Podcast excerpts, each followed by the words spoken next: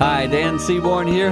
Thank you for joining me for today's Winning at Home moment. And in this moment, I want to talk about something I've shared before, the idea of giving people the benefit of the doubt. I have a friend who's really good at taking situations that could put a person in a negative light and not going down that road with them. In other words, finding another way to maybe think about the situation that doesn't always put the person you're thinking about in a negative light. That's such a gift.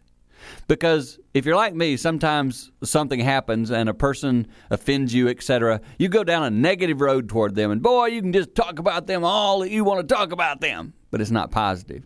Doesn't help anybody. It certainly doesn't help you. And I find in family life, when we give people the benefit of the doubt, when we encourage people, even sometimes when they don't encourage us, you really do win in the long run. And that's what it's all about. Winning at home by loving on people.